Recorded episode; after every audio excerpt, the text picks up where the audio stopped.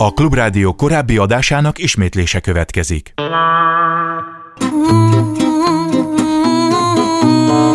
Galaxis Kalauz Timár Ágnessel.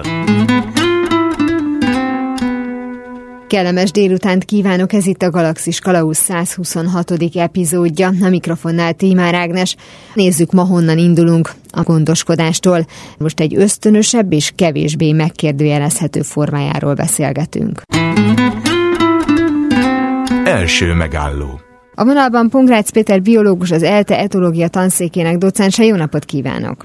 Jó napot kívánok, köszöntöm a kedves hallgatókat is. A gondoskodás az állatvilágban a témánk ma, illetve kicsit összehasonlítanánk a házi állatokat a, a vadállatokkal. Aki kutya vagy macska tulajdonos gazdi, az pontosan tudja, hogy egy idő után kicsit átalakulnak a szerepek. Ez valamiféle civilizációs jelenség, betegség, vagy tulajdonképpen azért ez személyfüggő? Hát ugye ez egy nagyon érdekes kérdés, különösen, hogyha az állatok utódgondozó magatartását nézzük, akkor vajon abba az embernek mennyire kell kellene beleszólni, tehát mondjuk abba, hogy egy macska vagy egy kutya hogyan és miképpen eh, nevelje a, az utódait, és egyébként ebben általában nem is szokott kell lenni az embernek túlságosan beavatkozni, bár ugye sok kivétel is van.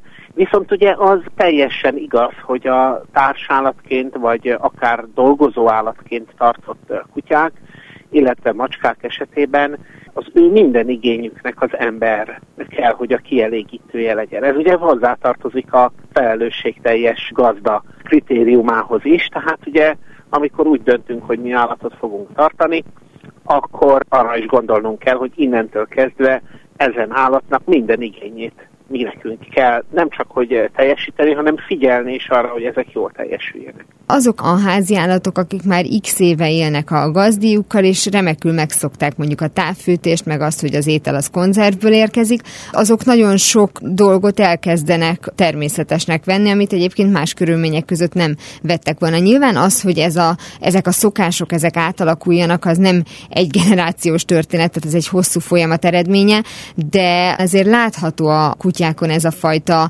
hát mondjuk könnyű alkalmazkodásnak a, a képessége, és mondjuk például a kutyánk ellik, akkor ott ösztönös reakciók lépnének életbe, és ebben az esetben felborulhat az az egyensúly, amit korábban a gazdi és a kutya kialakított magának. Azt kell, hogy mondjam, hogy a szaporodáshoz köthető, tehát akár magához a párválasztáshoz, párosodáshoz, illetve azután az elléshez és az utódokról való gondoskodáshoz. Tehát az ehhez kellő viselkedés készlet az gyakorlatilag a normális kutyák és macskákban mind megtalálható. Tehát, hogy úgy mondjam, ahhoz például, hogy egy kutya eljen, vagy egy macska eljen, ahhoz az embernek, és megint hangsúlyozom, normális esetben nem kell beavatkozni. Na most természetesen ez egy nagyon érzékeny határvonal, hogy mikor avatkozunk be és mikor nem, mert ugye, hogyha valaki azzal a felkiáltással, hogy ó, hát a kutya mindent magától meg fog tudni oldani, és akkor mondjuk azt veszem észre, hogy a fáskamra alá ásott egy ellő kamrát a kutyám, és oda elvonult, és ott ellik mondjuk januárban, akkor ez nem feltétlenül egy ideális állapot, pedig ugye azt mondaná valaki, hogy hát neki ez a természetes, hogy elvonul egy védett helyre, sőt, készít magának egy védett helyet, és akkor ott fog ő elleni. Tehát azt mondom, hogy a végletekig az ember nem feltétlenül jó, ha hagyja, hogy ezek a öröklött magatartásformák kialakuljanak, illetve, hogy mondjam, érvényesüljenek. Ugyanakkor mondjuk, hogyha azt veszem, hogy valaki gazdiként iszonyodva néz arra, hogy mondjuk az anyakutya, amit éppen megevett ebédre, azt két perc múlva odahányja a költök elé, akik ezt eh, nem csak hogy boldogan fölfalják, hanem igazából követelik is azzal, hogy mondjuk már mit tudom, 5 hetes kiskutyák, 6 hetesek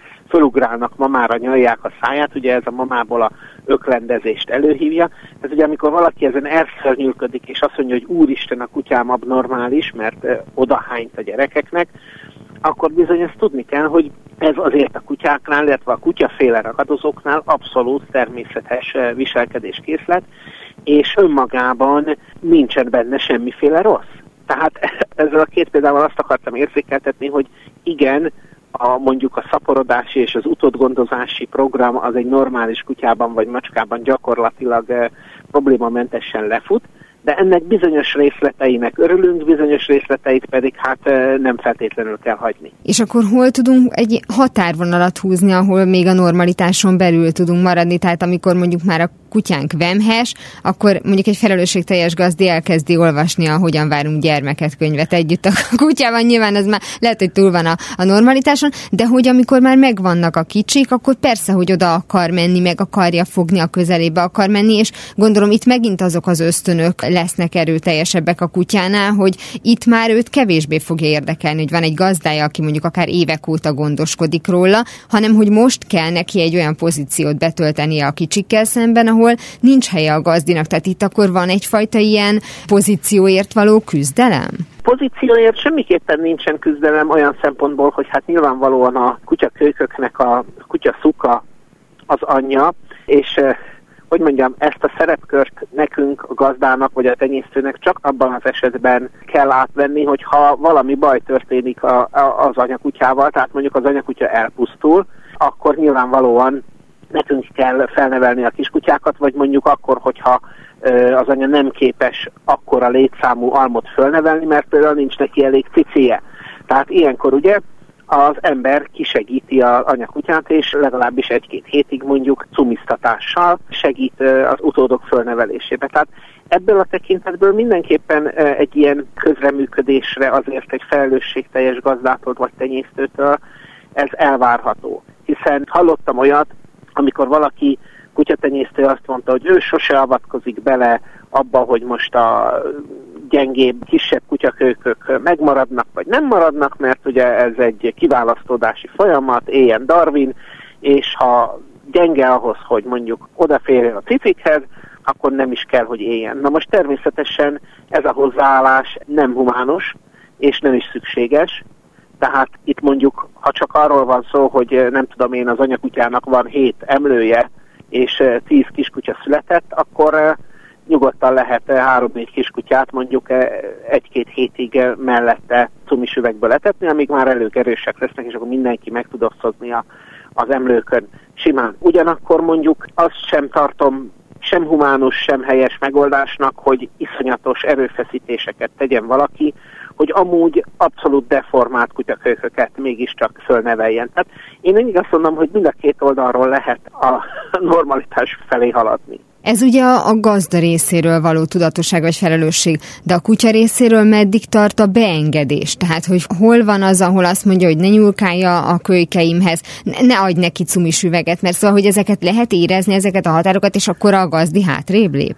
Egy jól szocializált családi kutyánál, tehát amelyik az ideje nagy részét az emberrel tölti, tehát értem ez alatt, hogy amikor otthon vagyunk, akkor a kutya be van engedve a lakásba, és nem, mit tudom én, egy kenel sarkában üldögél a telek határán, annál nem szokott ezzel gond lenni, hogy az ember ne nyúlhatna hozzá akár az újszülött kiskutyákhoz. Tehát előfordul olyasmi, hogy mondjuk az anyakutya egy kicsit meretten néz, amikor az ember közelít a kiskutyáihoz. Vagy előfordulhat az, hogy idegent nem enged a kiskutyákhoz oda, de még ez is ritka. A legtöbb, és ismétlem, jól szocializált az emberrel, családtakként együtt élő kutyánál ez nem szokott gond lenni, hogy az ember össze-vissza matatja, rakosgatja, stb. a kiskutyákat. Még az is gyakran előfordul egyébként, hogy ha valakinek több kutyája van otthon, mondjuk több szuka kutyája, akkor például az anyakutyának egy, nem tudom én, előző alomból származó leány utóda akár be is szállhat a kiskutyáknak a gondozásába, tehát tisztogathatja őket, akár még öklendezhet is nekik, nagyon érdekes, és ez is, hogy úgy mondjam, ilyen közösségi gondozásként elmegy. Tehát én nem tartom azt egy követendő, és hogy mondjam, egy ilyen általános vélekedésnek, ami, ami jónak kellene, hogy legyen, hogy amikor kiskutyák vannak, akkor nem szabad még a közelébe sem menni az anyakutyának, mert hát természetes, hogy védi őket. A kutyát nem erre a célra, hogy úgy mondjam, domestikáltuk, és nem erre a célra tartjuk, hogy eh, tulajdonképpen amikor utódai születnek, akkor vadállat váljon belőle, és a, oda senkinek semmi köze, mert csak egy, eh, hogy mondjam, releváns dolgot hadd említsek meg. Hát ugye amikor a kiskutyákat eh, ellenőriznünk kell, hogy egészségesek-e, jól fejlődnek-e, vagy mondjuk jön a mikrocsipelésnek az ideje, vagy bármi egyéb, akkor ugye nem lehet az, hogy páncélzatban közelítünk alakzatban a ellető láda felé. Nem ritka az, hogy a gazdi, hát már csak azért is, mert amikor ott van négy-öt nagyon cuki kiskutya, akkor elcsábul, és azt mondja, hogy jó, hát akkor egyet megtartunk, mert hogyha eddig egynek volt hely, akkor kettőnek is lesz, és csak a többit adjuk vagy ajándékozzuk el, uh-huh. és akkor egy egészen más felállást következik. Ugye, hogyha idegen kutyával találkozik a mi kutyánk, amelyik megszokta, hogy ő tulajdonképpen egyeduralkodó rajtunk, akkor féltékeny lesz az esetek többségében. De itt ugye az a helyzet, hogy ő már csak biológiailag is közelebb áll ahhoz a kutyához, illetve a gazdinak is nyilván egészen más lesz a reakciója, nem csak azért, mert két kutyát tart ezentúl, hanem már nem tud az én kis gyermek kutyámra gondolni, hiszen egyszer csak az egy, egy anyakutya lesz, akinek van ott még egy kis kutya. Tehát ezek hogyan alakítják át a, a szerepeket? Nagyon érdekes, hát ugye az, hogy az ember hogyan gondol ilyenkor a kutyáira, azt nem tudom megmondani, hiszen ez minden kutyatartó esetében más és más, hogy most akkor a kutya immáron ő nagymamának fogja hívni, vagy nem tudom én. Tehát ez, ez, ez mindenkinek egyéni ízlése. Az ember kapcsán azért annyit hadd jegyezzek meg, hogy ugye akár valaki kutyatenyésztő, tehát eh, fajta tiszta kutyákat célzott párosításokkal valamilyen átgondolt terv alapján el lehet, vagy besikerül otthon az alom valamilyen uton módon, és akkor elajándékozzuk a kiskutyákat, de megtartunk egyet. Tehát itt ugye minden, akár fajta tiszta, akár keverékkutyák esetében azért nagyon nagy a felelősség azon, hogy ahogyan ön is fogalmazott, elcsábolunk, jaj de édi, jaj de bédi, megtartunk egyet, tehát ilyenkor mindig azért ezt jól át kell gondolni, hogy például, hogyha mondjuk szeretnék én a saját kedvenc anyakutyámtól egy utánpótlást. Tehát ugye ez benne van a tervekben, hogy azért a saját tenyész vonalból, vagy valami megtartsunk kiskutyát. Akkor ennek a mikor történjen ez, azért ez egy nagyon fontos mérlegelés kérdése, hogy ideális esetben mondjuk ne legyenek korban nagyon közel egymáshoz a megtartott kutyák, hiszen hogyha van egy három éves szukakutyám és megtartok tőle egy kiskutyát, akkor tulajdonképpen együtt fognak rám öregedni. Magyarán szólva az utánpótlás megtartása talán jobb, hogyha már a mondjuk a tenyészkutyának az idősebb korában történik, de ez egy részletkérdés. A másik, amit kérdezett, hogy a kutyák szempontjából ez milyen új felállást hoz, hogy ugye ott van a fiatal kutya meg az anyakutya. Húzamos távon, tehát mondjuk azt mondom, hogy évek távlatában nézve ezt a dolgot, az anyakutya és a megtartott utódkutya viszonya az többnyire mm, nagyjából azért surródásmentes, attól is függ, hogy milyen ivarú a megtartott kiskutya. Tehát két kutya között mindig több villongás lesz a későbbiekben, akár anya, akár lánya, mint mondjuk egy anyakutya és a fia között. Természetesen itt azért gondolni kell arra, hogy akkor kit hivatalanítsunk, hogy ezért ugye anyakutya, fiakutya gyerekek ne szülessenek. De még azt is hozzátenném, hogy azért a kutyák között, amikor már a fiatal felnőtté válik, akkor ez az anyai szeretet, meg gyermeki szeretet azért ez nem, nem egy igazából értelmezhető dolog. Tehát azért akkor ők már egymás vetélytársai lesznek mondjuk az ember figyelméért és az ember szeretetéért való vetélkedésben. Igen, éppen ezt akartam kérdezni, hogy akkor tulajdonképpen ezek az ösztönök, ezek tompulnak, vagy eltűnnek, és akkor a született kiskutya esetében nincs egy ilyen ambivalens érzés, hogy most akkor ő kihez legyen hűséges az anyukájához, vagy a gazdiához. Nem, ez, ez, ez nem szokott probléma lenni. Tehát ugye itt arról van szó, hogy a kiskutya, amikor mondjuk nem tudom én már fél éves, és ugye akkor már rég nem szoptatja őt az anyja, rég nem eteti őt az anyja, akkor a kiskutya tulajdonképpen önállóan igyekszik részévé válni ennek a családnak. Tehát a kiskutya elkezd vetélkedni az anyakutyával, illetve ha van még a gazdinál más felnőtt kutya, tehát egy az egyben elkezd vetélkedni az ember figyelméért, az ember szeretetéért, stb. stb. És akár elég rámenősen, hogy úgy mondjam, nyomul mondjuk az anyával szemben is ilyen szempontból. Ugyanakkor az anyakutya, ez saját tapasztalatom alapján mondom, mindig sokkal toleránsabban viselkedik, még évekkel később is a saját gyerekével szemben, mondjuk ilyen vetélkedős szituációkban, mint mondjuk egy idegen kutyával szemben. Tehát, hogy úgy mondjam, az anya toleránsabban viselkedik a gyereke iránt, mint a gyerek az anyja iránt, amikor mondjuk ilyen versengős szituációról van szó. De hát gondolom ez a természetes felállás, mert hogy akkor ott már más prioritásai vannak a kutyáknak. Tehát ahogy ön is mondta, hogy egész egyszerűen ki kell alakítani a saját életét, és ha kell, akkor háttérbe szorítani a saját anyját. Így van. Na most tehát ugye itt nagyon fontos, hogy nem szabad a, mit tudom én, a farkasfalkára gondolni, mint modellre, hogy megértsük a kutya viselkedését, mert egy farkasfalkán belül, és ugye az van, hogy a fiatal egyedek ott maradnak mondjuk két-három éves korukig a szülőkkel, de ott ők abszolút alávetettek, illetve ugye a, nagyon fontos, hogy a funkciója a fiatalok ott maradásának az, hogy egy, amíg ők megerősödnek, és elég tapasztaltak lesznek ahhoz, hogy önálló családot alapítsanak, addig viszont segítenek a falkában olyasmikben, mint hogy közös vadászat, meg mondjuk a következő években a fiatal tesóknak a fölnevelése. Ilyenfajta együttműködős, kooperatív funkciók a kutya csoportban nem igazán vannak. Azokban a kutyacsoportokban sem, sőt, még inkább nem, amit az ember tart, hiszen itt a kutyáknak az összes erőforrást mi biztosítjuk. Igazából egy dologért vetélkednek a kutyák, azért pedig nagyon, az az embernek a, hogy úgy mondjam, birtoklása, az ember figyelmének, az ember támogatásának a megszerzése és biztosítása. Nagyon szépen köszönöm Pongrácz Péter biológusnak, az ELTE etológia tanszékének, docensének, hogy mindezeket elmondta nekem. Nagyon szépen köszönöm a lehetőséget. Toto, azt hiszem már nem Kenzeszben vagyunk. Ha kutyagazdiként, kutyamaminak, kutyaapunak képzeljük magunkat, akkor lehet, hogy nem csupán arról van szó, hogy feltétel nélkül szeretjük házi kedvencünket, hanem előfordulhat, hogy valamilyen szereptévesztésben vagyunk, és valójában egy hiányt pótolunk az életünkben, hogy miként működnek ezek az érzelmi cserék, és vajon tisztában vagyunk-e azzal, hogy egy hobbival, szokással éppen helyettesítünk valami mást, erről lesz szó a folytatásban.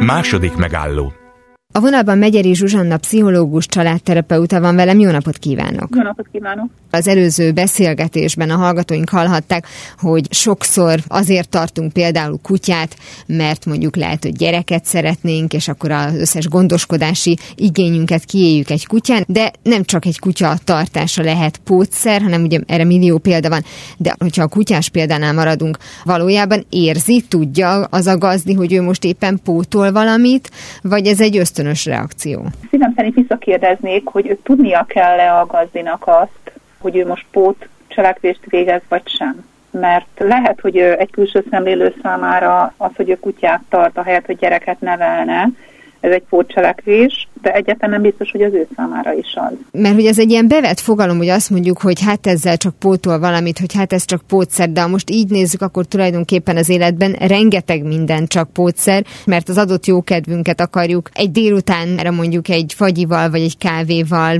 visszacsalogatni, ezek ugye mondjuk a kisebb csalások, de tulajdonképpen az egész élet ebből áll, hogy hogyan tudjuk a legjobbat kihozni belőle, és akkor, ha nagyon szigorúak akarunk lenni, akkor minden csak pótlás. Ha nagyon szigorúak akarunk lenni, akkor a boldogság elérése, vagy a békesség, vagy az egyensúlyi állapot eléréséhez sokféle módon eljuthatunk, és amikor nem találjuk meg, most nagyon leegyszerűsítem persze, amikor nem találjuk meg azt a vágyunkat kielégítő utat, akkor választunk másokat, amik közel visznek hozzá, vagy hasonlóak hozzá, de valamilyen kielégülést hoznak.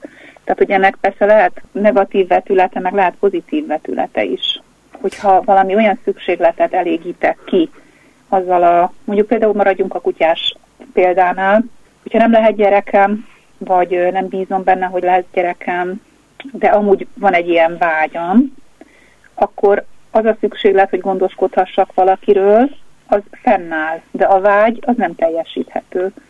Ezért, hogyha egy kutyával élek együtt, akkor a szükségletem egy része az kielégül, tehát ez egy tök pozitív dolog, a vágyam meg, ami nem teljesíthető, az nem fog ott lebegni, mint egy kielégítetlen, örökké elégedetlenségre okot adó vágy. Tehát, hogy ilyen szempontból én ezt pozitívnak tartom. Hogyha a délutánomat akarom földobni, mert több, nem tudom, rossz kedvű nap van már mögöttem, és azért egy fagyival szeretném a délutánomat feldobni, ez is rendben van. Ha arról van szó, hogy, hogy hosszú ideje rossz kedvű vagyok, ö, semmilyen megoldást nem találok arra, hogy felvidítsam magam, és minden egyes alkalommal valamilyen édességhez nyúlok, akkor az ugye már inkább pótszernek tekinthető, vagy pótcselekvésnek, de hogy akár függőséghez vezethet is ez a pótcselekvés, ami már nem egy pozitív dolog. Tehát nagyon függ attól, hogy mikor, miért, milyen mértékben alkalmazok valamit az életemben egy vágynak vagy egy szükségletnek a helyettesítésére. Ugye, mert erről van szó, hogy van egy eredendő vágyam, ami vagy kielégíthető, vagy nem, és azt valahogy megpróbálom elérni, ha nem azon a módon, ahogy vágyom rá, akkor azon a módon, ahogy elérhető. Itt akkor van probléma, hogyha ez valójában valami olyan pótszeré válik, ami mögött eltűnik az eredeti szükséglet, és egy ilyen mm, függőségbe hajló, függőségre hasonlító tevékenység vagy szer használat lesz a megoldás, ami persze nem megoldás, hanem csak egy ilyen álmegoldás. Hogyha mondjuk összehasonlítjuk ezeket a különböző példákat, akkor érdemes megvizsgálni magát a tárgyat, amit mi pótolni akarunk, mert hogyha az eredeti kutyás példát vesszük, akkor nem biztos, hogy konkrétan mondjuk a gyerek az, amit pótolni akar az illető, hanem azt az érzést kielégíteni magában, hogy ő valakiről gondoskodhasson. Ez az egyik, de hogyha mondjuk ennek az ellentétjét vesszük, hogy az ember boldogtalan ezért minden héten vesz magának egy cipőt, akkor nyilván nyilvánvalóan ott nem a cipő hordás iránti vágyat akarja ezzel kielégíteni, hanem valószínűleg valami egészen más dolog hiányozhat az életéből, és akkor azt feltehetően nem a megfelelő módon pótolja, vagy nagyon távol áll ezeket egymástól. Nem, nem, mondja, és egyébként a pszichológia megkülönbözteti ezt a két dolgot, olyan értelemben, hogy anélkül, hogy nagyon szakmai lennék, Freudtól származik a sublimálás, a sublimáció fogalma, ami azt jelenti, hogy valamilyen nem megvalósítható vágyunkat egy megvalósítható, tehát nagyon leegyszerűsítve ezt, és megvalósítható irányba terelek. Méghozzá úgy, hogy az valamilyen társadalmilag hasznos cselekvés vagy tevékenység. Tehát, hogyha én bennem van a gyerek iránt vágy, de nem elérhető ez számomra, és akkor én gyerekgondozónő leszek, vagy nem tudom, állatokkal foglalkozom, és, és egy menhelyet vezetek, az egy tökéletes sublimáció, mert egy magas szintű tevékenységet végzek, nem csak hogy társadalommilag elfogadott, hanem még megbecsült is, és az alapszükségletem, a gondoskodás iránti vágy, az kielégül. Ez egy tök pozitív dolog. És a másik példa, amit mondott, amikor valaki cipőket vásárol minden héten, akkor ott az történik, hogy a vágy meg a szükséglet szétvált. Tehát a vágyam arra, hogy cipőt vegyek, az egy kielégíthető dolog, meg is teszem, de az eredendő szükségletem, mondjuk, hogy örömöt éljek át, hogy sikerélményem legyen, hogy legyen valami meglepetés az életemben, hogy legyenek új dolgok az életemben, hogy legyenek érzelmek, emberi kapcsolatok. Tehát nagyon sok minden állhat egy ilyen függőség mögött, mint például a vásárlási függés, de legtöbbször valamilyen alapszükséglet, amit nem ismerek fel. Nem ismerem fel, hogy nem tudom, érzelmileg kielégítetlen vagyok. Ezért keresek valami örömöt, kapok egy pozitív visszajelzést azonnal, birtokolhatom azt a cipőt, jól áll, szép, átélem azt az élményt, de valami szükségletem nem töltődött be ettől még. A vágyam kielégült, de a szükségletem nem töltődött be. Óriási különbség van. Pótcselekvés és valamilyen sublimált cselekvés között, amit egy szükséglet hoz létre bennem, és azt olyan irányba fordítok, hogy az társadalmilag elfogadható, sőt hasznos is. Hamarosan folytatódik a Galaxis Kalausz benne az interjú Megyeri Zsuzsanna pszichológussal. Galaxis Kalauz Ez itt továbbra is a Galaxis Kalauz, én Tímár Ágnes vagyok. Folytatom a beszélgetést Megyeri Zsuzsanna pszichológussal arról, miért pótolunk egy szokással egy másikat.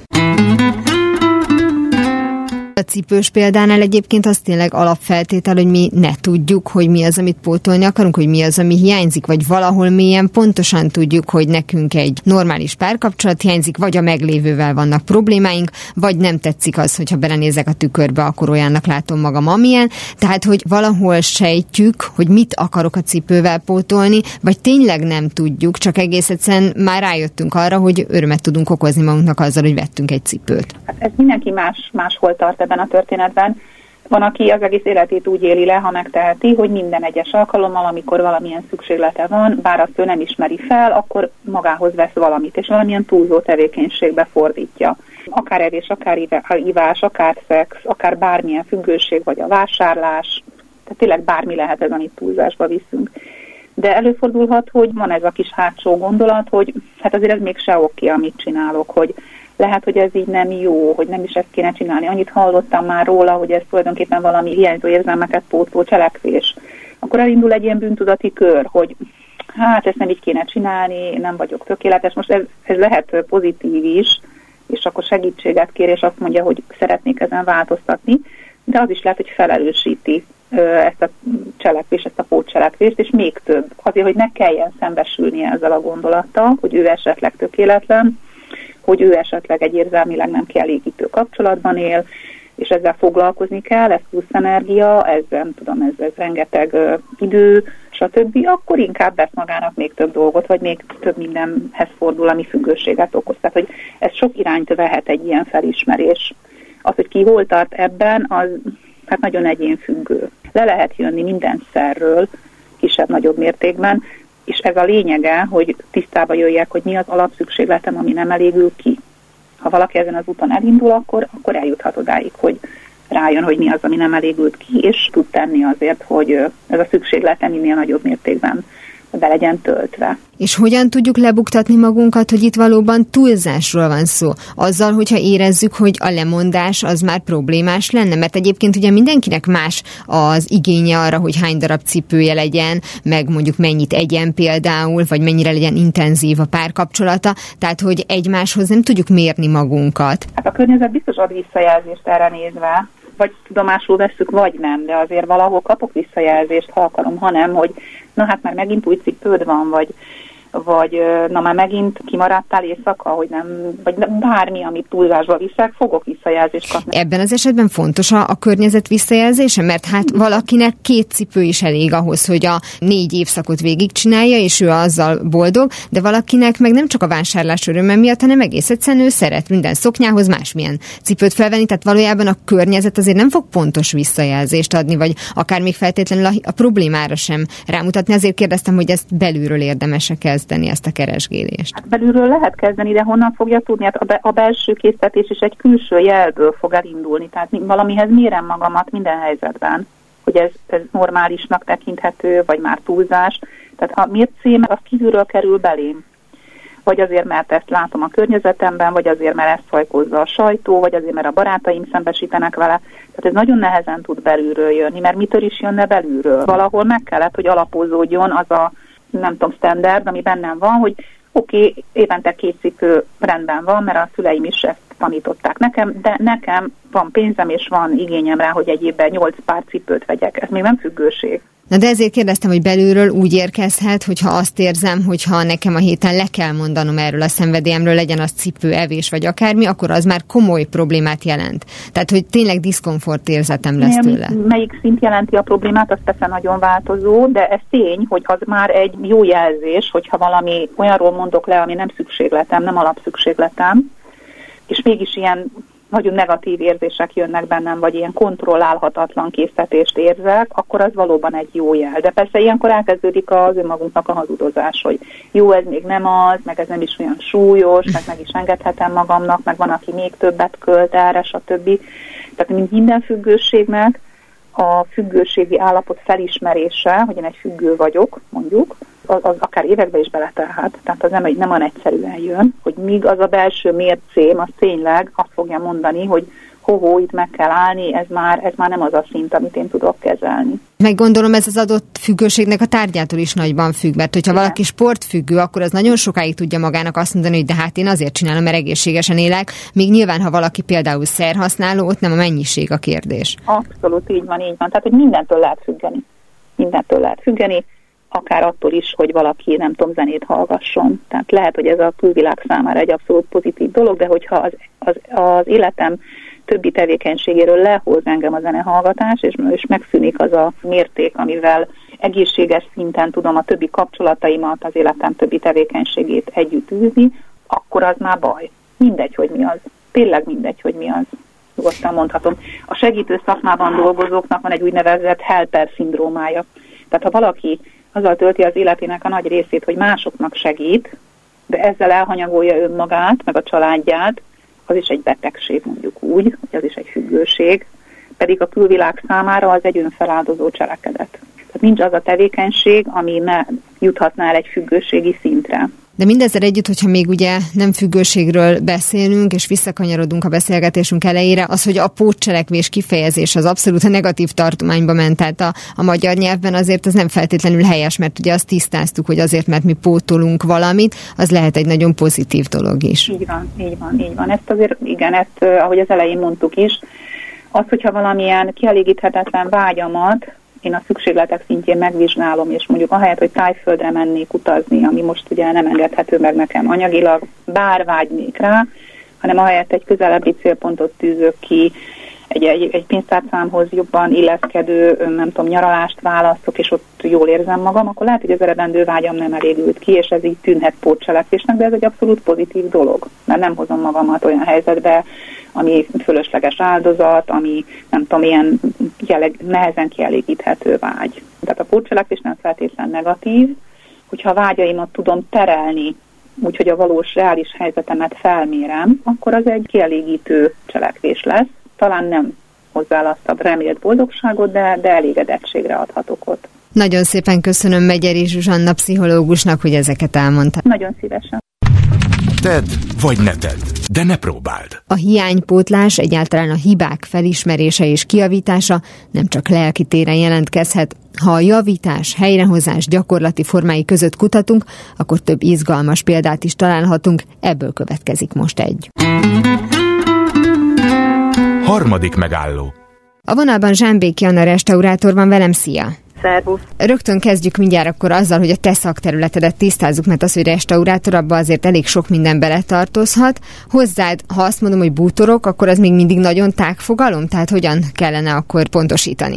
Persze szűkíthetjük tovább, hiszen bútorból is rengeteg féle van. Mondjuk, hogyha nagyobb kategóriákat nézünk, akkor ugye festett bútorok, az kevésbé áll hozzám közel, és nagyon nagy kategória tulajdonképpen, a, amit mi átlátszó bevonatos bútornak nevezünk, a, talán a köznyelv inkább ugye a politúrozott bútorként ismeri. A diplomunkám is ilyen jellegű volt, és ebben, ebben nagyobb tapasztalatom van, tehát ami intarziával borított és átlátszó bevonatos. De akár régészeti leletek között is van faanyag, és azzal is szoktak restaurátorok foglalkozni. Kezdjük akkor tulajdonképpen a, a munka elején a dolgot, mert hogyha valaki erről hall, hogy mondjuk egy széket például, egy szófát, akármit fel kell újítani, és az egyébként majd aztán méltó helyet kap egy arra megfelelő teszem azt kastélyban, ez most a nagyon laikus összefoglalója volt, akkor azért az egy nagyon hosszú folyamat. Tehát, hogy ez hol kezdődik, hogy egész egyszerűen véletlenszerűen előkerülnek ilyen tárgyak, és akkor egyáltalán előbb ki kell találni, hogy az tulajdonképpen honnan, mi, mikorról származik.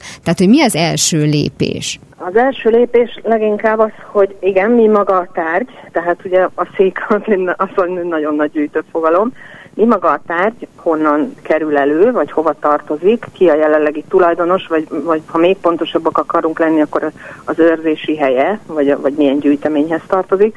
Tehát tulajdonképpen kik a szereplők a történetben, a széken kívül. És ugye említetted a kastélyt, de hát nem, nem csak a kastély jöhet szóba, magán személyeknél ugyanúgy lehetnek értékes műtárgyak, ahogy múzeumi gyűjteményekben, egyházi gyűjteményekben, hogy épp egy kastély az most kihez tartozik, az megint egy külön kérdés. Tehát, hogy, hogy az, aki tulajdonosnak nevezünk a történetben, hogy ő kicsoda, és ő mit vár el a restaurátortól, az egy érdekes kiinduló pont. Persze itt nem áll meg a történet, hiszen nagyon komoly egyeztetések szükségesek, a folyamat egészében, de nyilván van egy fordulópontja a dolognak, amikor már a, a konkrét műtárgy restaurátor általi megismerése után, és nagyon sok fontos kutatási információ és anyagvizsgálati információ összegyűjtése után együtt hoznak meg egy döntést, hogy az adott restaurálásnak mi lesz a célja, és akkor az majd milyen beavatkozásokat igényel. De hogyha még ennél a kutató munkánál maradunk egy kicsit, az segítség szokott lenni, hogy például mondjuk hol találják ezt meg, honnan származik,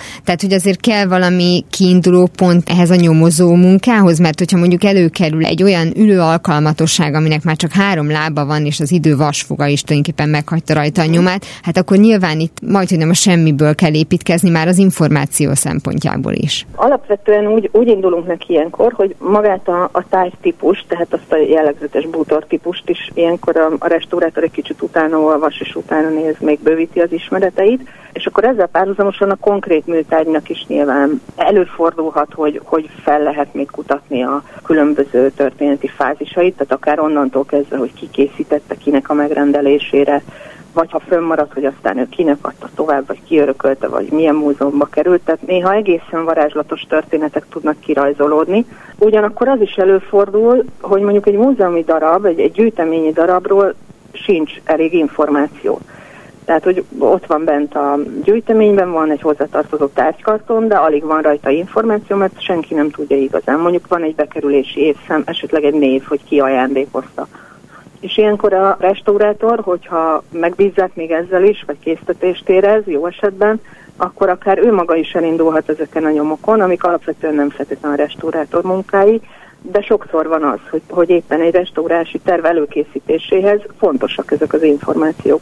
És ezek azok a területek, ahol nagyon jól együtt tudnak dolgozni a, a történészek, muzeológusok, a restaurátorokkal, és nagyon sokszor egy restaurási dokumentációban összegződnek ezek a tudások és jó esetben leírásra is kerül és fönnmarad. És akkor, hogyha egy ilyen példát veszünk, és mondjuk a pontos múltját fel lehet térképezni, maradjunk akkor mondjuk egy ilyen ülőalkalmatosságnál, akkor a következő lépés az az, hogy elkezditek hozzá a lehetőségeket kitalálni, hogy hogyan lehet olyan formában helyreállítani, hogy az a leginkább hasonlítson az eredeti önmagára, vagy akár mondjuk ezt tényleg helyre lehet úgy állítani, hogy minél kevesebb legyen benne a csalás. Ugye említetted az intarziás bútorok példáját, ahol nyilván, hogyha mondjuk egy fadarab kiesett, akkor az friss fával pótolja a restaurátor, gondolom én ezt laikus fejjel, és akkor már is van egy olyan dolog, hogy ez már ugye nem az eredeti. Tehát, hogy ilyenkor mennyi százaléka marad meg jó esetben az eredetinek? Induljunk ki abból, hogy minden egyes műtárgy egyedi, és így aztán minden restaurálás egyedi. Azért egyedi minden egyes műtárgy, mert hiába mondjuk egy adott Biedermeier székből jó sok készült, és mondhatnánk, hogy egy gyakori bútortípus esetleg sok fenn is maradt, attól még az nem jelenti azt, hogy ugyanolyan automatizmusok mentén kell hozzányúlni az összes ilyen darabhoz. Tehát az, hogy mennyire egyedi egy adott műtárgy, az, az sok mindentől függ. Tehát lehet olyan is, hogy pusztán egy készítéstechnikai sajátosság különlegessé teszi a, azon a bútor típuson belül is. Vagy olyan személyhez kötődik, tehát éresebb személynek a széke, és ugyanolyan szék, amiből mondjuk fönnmaradt viszonylag sok, de különlegessé teszi a tulajdonosa, akihez köthető. Tehát számos olyan szempont lehet, ami már befolyásolja valahogy azt, hogy milyen szemlélettel illik hozzányúlni. Most kérdezted a kiegészítést, tehát hogyha valami hiányzik, akkor annak a kiegészítése. Restaurátor etikában ez egy elég sarkalatos kérdés. Ugye itt a restaurálás etika történetében vannak különböző állomások, Aténi Karta és társai, ahol mindig igyekezett a, a nemzetközi szakma lefektetni olyan alapelveket, amik mentén aztán igyekeztek a restaurátorok dolgozni. Ezek azért néhány évtizedenként változnak, így írásban is, illetve hát közben ugye szépen folyamatosan.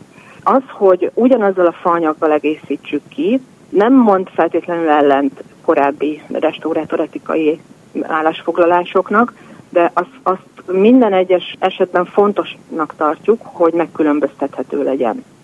Tehát pontosan, hogy a, a tárgy hitelességét ne befolyásolja, hogy egy restaurátor hozzányúl. Most erre is számos módszer van, tehát kezdve azzal, hogy, hogy nem ugyanazzal a faanyaggal egészítem ki, ami mondjuk egy intazi esetében mondjuk zavaró lehet, lássuk be.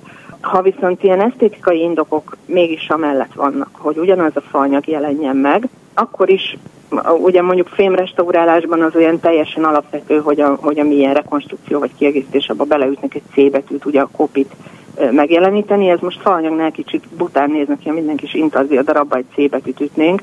Ha meg a hátoldalára írjuk föl, ami föl van ragasztva, akkor az ugye nem látszik. De mondjuk a fototechnikai vizsgálatok, amik egyre elterjedtebbek, azok például alkalmat adhatnak arra, hogy na mondjuk ez inkább bevonatokra igaz, hogy egy, egy másodlagos bevonat, vagy egy megtartott bevonatnak a kiegészítései azok azért jól látszódnak egy, egy UV sugárzásban. Faanyagnál kevésbé, de mindenféleképpen érdemes megtalálni azt a módszert, amivel a későbbi korok számára egyértelművé válik, hogy mi a, a az eredetileg tartozó, illetve az általunk készített. Azért nagyon nehéz, mert ha bútorokról beszélünk, szinte képtelenség olyan bútorral találkozni, amihez ne nyúltak volna már hozzá. Hiszen ugye ezek azok a használati tárgyak, amik igazán intenzív használatnak vannak kitéve, tehát az, hogy folyton javítgatták, felújították, az, az, az magától értetődő. Úgyhogy ezeknek a periódusoknak az elkülönítése egyébként ez is egy érdekes folyamat a, a restaurátor számára, amikor a műtárgy megismerésére gondolunk akkor ilyen szempontból mondjuk szerencsésebb, hogyha tényleg valamilyen korábban említett kastélyból származó bútorról van szó, mert azok mondjuk kevésbé voltak kitéve már eleve használatnak. Hát olykor igen, de ott meg ugye a, a, például, hogyha arra gondolunk, hogy milyen gyakran átkárpítozták ezeket, bár azért arra, arra viszonylag van esély, hogy néha, néha még épp, épp eredeti fedőkárpitot találjon az ember, de nem, nem annyira sok. Úgyhogy hát azért használták azokat is. Nyilván persze teljesen más, mint egy, mint egy polgári interiőrből származó, de ami most erről a kastély dologról eszembe jutott, az például az intarziás padló, az intarziás parketta, amin ugye jártak, és a közlekedési útvonalakon nagyon ki tudott kopni. És ezeknek a restaurálása is egy érdekes kérdés, meg a bemutatása kastélylátogató közönség számára. És hogyha korábban már ugye szóba került az, hogy végül is mennyit új dologgal kell kiegészíteni, az az értékét befolyásolja egyébként az ilyen használati tárgyaknak, vagy akár az említett padlónak is, hogy ebből mekkora része az, ami tényleg az eredeti, vagy nem ez fogja meghatározni, hanem akár mondjuk az is emelheti az értékét, hogyha a restaurátor olyan elképesztő munkát végez, hogy megszorolásig úgy néz ki az a székpadló, akármi, mint korábban, csak éppen új dolgokkal van kiegészítve. Az érték értéke az egy érdekes kérdés. Nyilván az is igen, hogy hány százalék az is szempont, de például a németek, ahol eléggé szigorúan még azt, hogy az aukciós házakban mi kerül be, azt is nagyon szigorúan szabályozzák, és ott a pontok között olyasmi is van, hogy nem lehet pácolni a fiókot, tehát ami korábban nem volt divat. Tehát számos olyan dolog, amit a felújító asztalosok szeretnek csinálni, vagy, vagy rutinból csinálnak, na ezeket például a, a németek szabályszerűen kizárják, Úgyhogy nem feltétlenül a mennyiség felől, hanem vannak bizonyos olyan eljárások, amik, amik valóban csökkentik, határozottan csökkentik az értékét. Ennek itthon kevésbé van kultúrája, hogy ezeket így szigorúan vennék.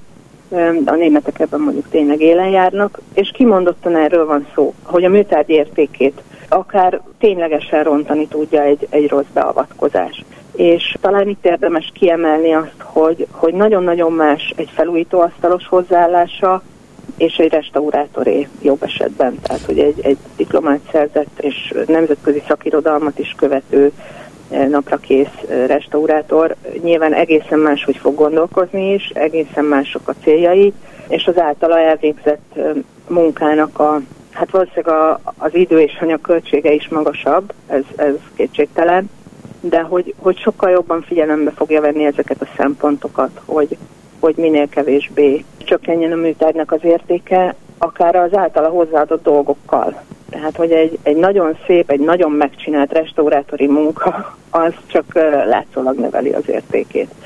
Ugye a, a, a minimális beavatkozások elve, az most már azért néhány évtizede egy ilyen, egy ilyen alap kifejezés a, a restaurátor etikában. Nagyon könnyű ennyit mondani, hogy minimális beavatkozások elve, de ahogy említettem, ugye minden restaurás egyedi, tehát ezt azért, azért mindig árnyalják különböző szempontok a felújító asztalosok ugye nem feltétlenül így gondolkoznak, és ott komoly, komoly károkozások tudnak történni. Igen, ezt akartam pont kérdezni, hogy a felújító asztalos lényegében restaurátornak a legfőbb ellensége. Tehát az elmúlt évek meg évtizedek folyamán mondjuk, hogyha hozzáviszi el valaki a székét, mert nem is tudja, hogy mondjuk az mennyire értékes például, és az mindig meg lesz csinálva, hogy használható legyen, akkor utána a restaurátornak tulajdonképpen vissza kell bontani, vagy szóval, hogy valójában sokkal több problémával hát, találkozik bontani, de nagyon sokszor ilyenkor eltűnnek dolgok, tehát uh-huh. erre a legjobb példa a bevonat, ugye egy átlátszó bevonat, amit, amit eh, ha felújítóasztalhoz visszük a bútorunkat, akkor az első dolga az lesz, hogy eltávolítja, most szándékosan nem térek ki arra, hogy leoldja vagy lecsiszolja, mert na, nekünk ez a, ez a most, tehát hogy, hogy a, a meglévő bevonatot eltávolítják és újra politúroznak bármit, ezzel már valamit eltávolítottunk a tájtól. Tehát a mai gondolkodás, mai restaurátor szemlélet az úgy gondolkozik, hogy a bevonat is a műtáj része. Tehát nem automatikusan távolítjuk el, ahhoz, ahhoz alapos indokok kellenek. Nyilván sokkal nehezebb megtartani egy károsodott bevonatot és lakretussal kiegészíteni például, az sokkal időigényesebb, meg nagyobb szaktudást is igényel. A kérdésedre, hogy a legfőbb ellensége nem feltétlenül, mert szerintem minden szakmában megvan a meg, meg van az, aki, aki hosszan képezte magát, sokat tanult, sokat tett azért, hogy minél mélyebben megértse a saját szakmáját, és minél jobban csinálja, és vannak, akik kevesebbet áldoznak erre, viszont elvégzik. Tulajdonképpen a, a megrendelőnek kéne, hogy, hogy elég rálátása legyen erre, és mondjuk az ilyen beszélgetéseknek, hát ha ez, ez valami hozadéka lehet, hogy néhányan elgondolkoznak. Én azt szoktam javasolni megrendelőknek, hogyha, hogyha ha megmutatnak egy bútort, hogy abban szoktam tanácsot adni, hogy az a bútor az valóban restaurátort igényele, vagy pedig egy olyan bútor, mert még sok marad belőle, vagy, vagy, vagy kevésbé értékes már így kereskedelmi szempontból, és már mondjuk sokszor javítgatták, átalakítgatták, tehát már, már nem feltétlenül kell restaurátorhoz vinni, esetleg még a tulajdonos is használná, akkor, tehát vannak olyan esetek, amikor én is azt mondom, hogy nyugodtan vigye felújító asztaloshoz. De a fontos az lenne, hogy azt felismerje akár egy laikus is, hogyha az ő tulajdonában egy tényleg fontos műtárgy van, egy olyan bútor, ami értékes, akkor lehetőleg ne vigye felújító asztaloshoz. Nekem már sikerült megrendelőt lebeszélnem arról, hogy egy, egy nagyon korai Biedermeier szekrénypárt, amit, amelyik típusból már nem sok maradt fönn, hogy ezt felújító asztaloshoz vigye, és nem azért, tehát azt lehetett tudni, hogy restaurátort nem fog tudni megfizetni, de abban maradtunk, hogy, hogy még, még úgy is értékesebb marad a bútora, hogyha abban az állapotban a lakásában tovább őrizgeti, és hogyha leesik róla egy-két svartné darab, akkor ő azt borítékban szépen gyűjtögeti, de nagyobb átalakítást ne végeztesse rajta felújító asztalossal. És főleg házilag ne essünk neki, gondolom, se festegetni, se ragazgatni. Hát vagy tudjuk, hogy minek. Uh-huh. Van, aminek lehet, tehát nekem is van otthon olyan székem, ami ugyan már egy korosabb darab, de átalakítottam a család igényeinek megfelelően. De nem erre bíztatok mindent, mindent fogjunk és alakítsunk át, de tiltani se kell, egyszerűen jó, jó döntéseket kell hozni, hogy mi az, amit bátran, nyugodtan, és mi az, aminek esetleg azért történeti értéke lehet, akár később. Tehát ugye mindig abban gondolkozunk, hogy most nekünk éppen mink van, de néha arra is kell gondolni, hogy mi az, amit nem árt, ha megtartunk minél jobban, mert később lesz fontos történeti szerepe. Igen, ugye a fenntarthatóságnak egy egészen új aspektusát vizsgáltuk ma tulajdonképpen. Nagyon szépen köszönöm Zsembéki Anna restaurátornak, hogy ezeket elmondta. Nagyon szívesen köszönöm én is. Ha a számításaim helytállóak, amikor eléri a 88 mérföldes sebességet, csodát fogsz látni, fiú! Mára ennyi volt a Galaxis Kalauz, jövő héten ugyanekkor ugyanígy az online térben találkozunk, tartsanak akkor is velem, velünk. Hamarosan archívumunkból visszahallgathatják a mai adást is, valamint a rádió és a Galaxis Kalauz Facebook oldalán is további érdekességeket találnak, illetve ha még nem tették, iratkozzanak fel YouTube csatornánkra is. Köszöni a figyelmüket a szerkesztő műsorvezető Tímár Ágnes, viszont hallásra. Viszlát, és kösz a halakat! Ez volt a Galaxis Kalauz. Timár Ágnes műsorát hallották. A Klubrádió korábbi adásának ismétlését hallották.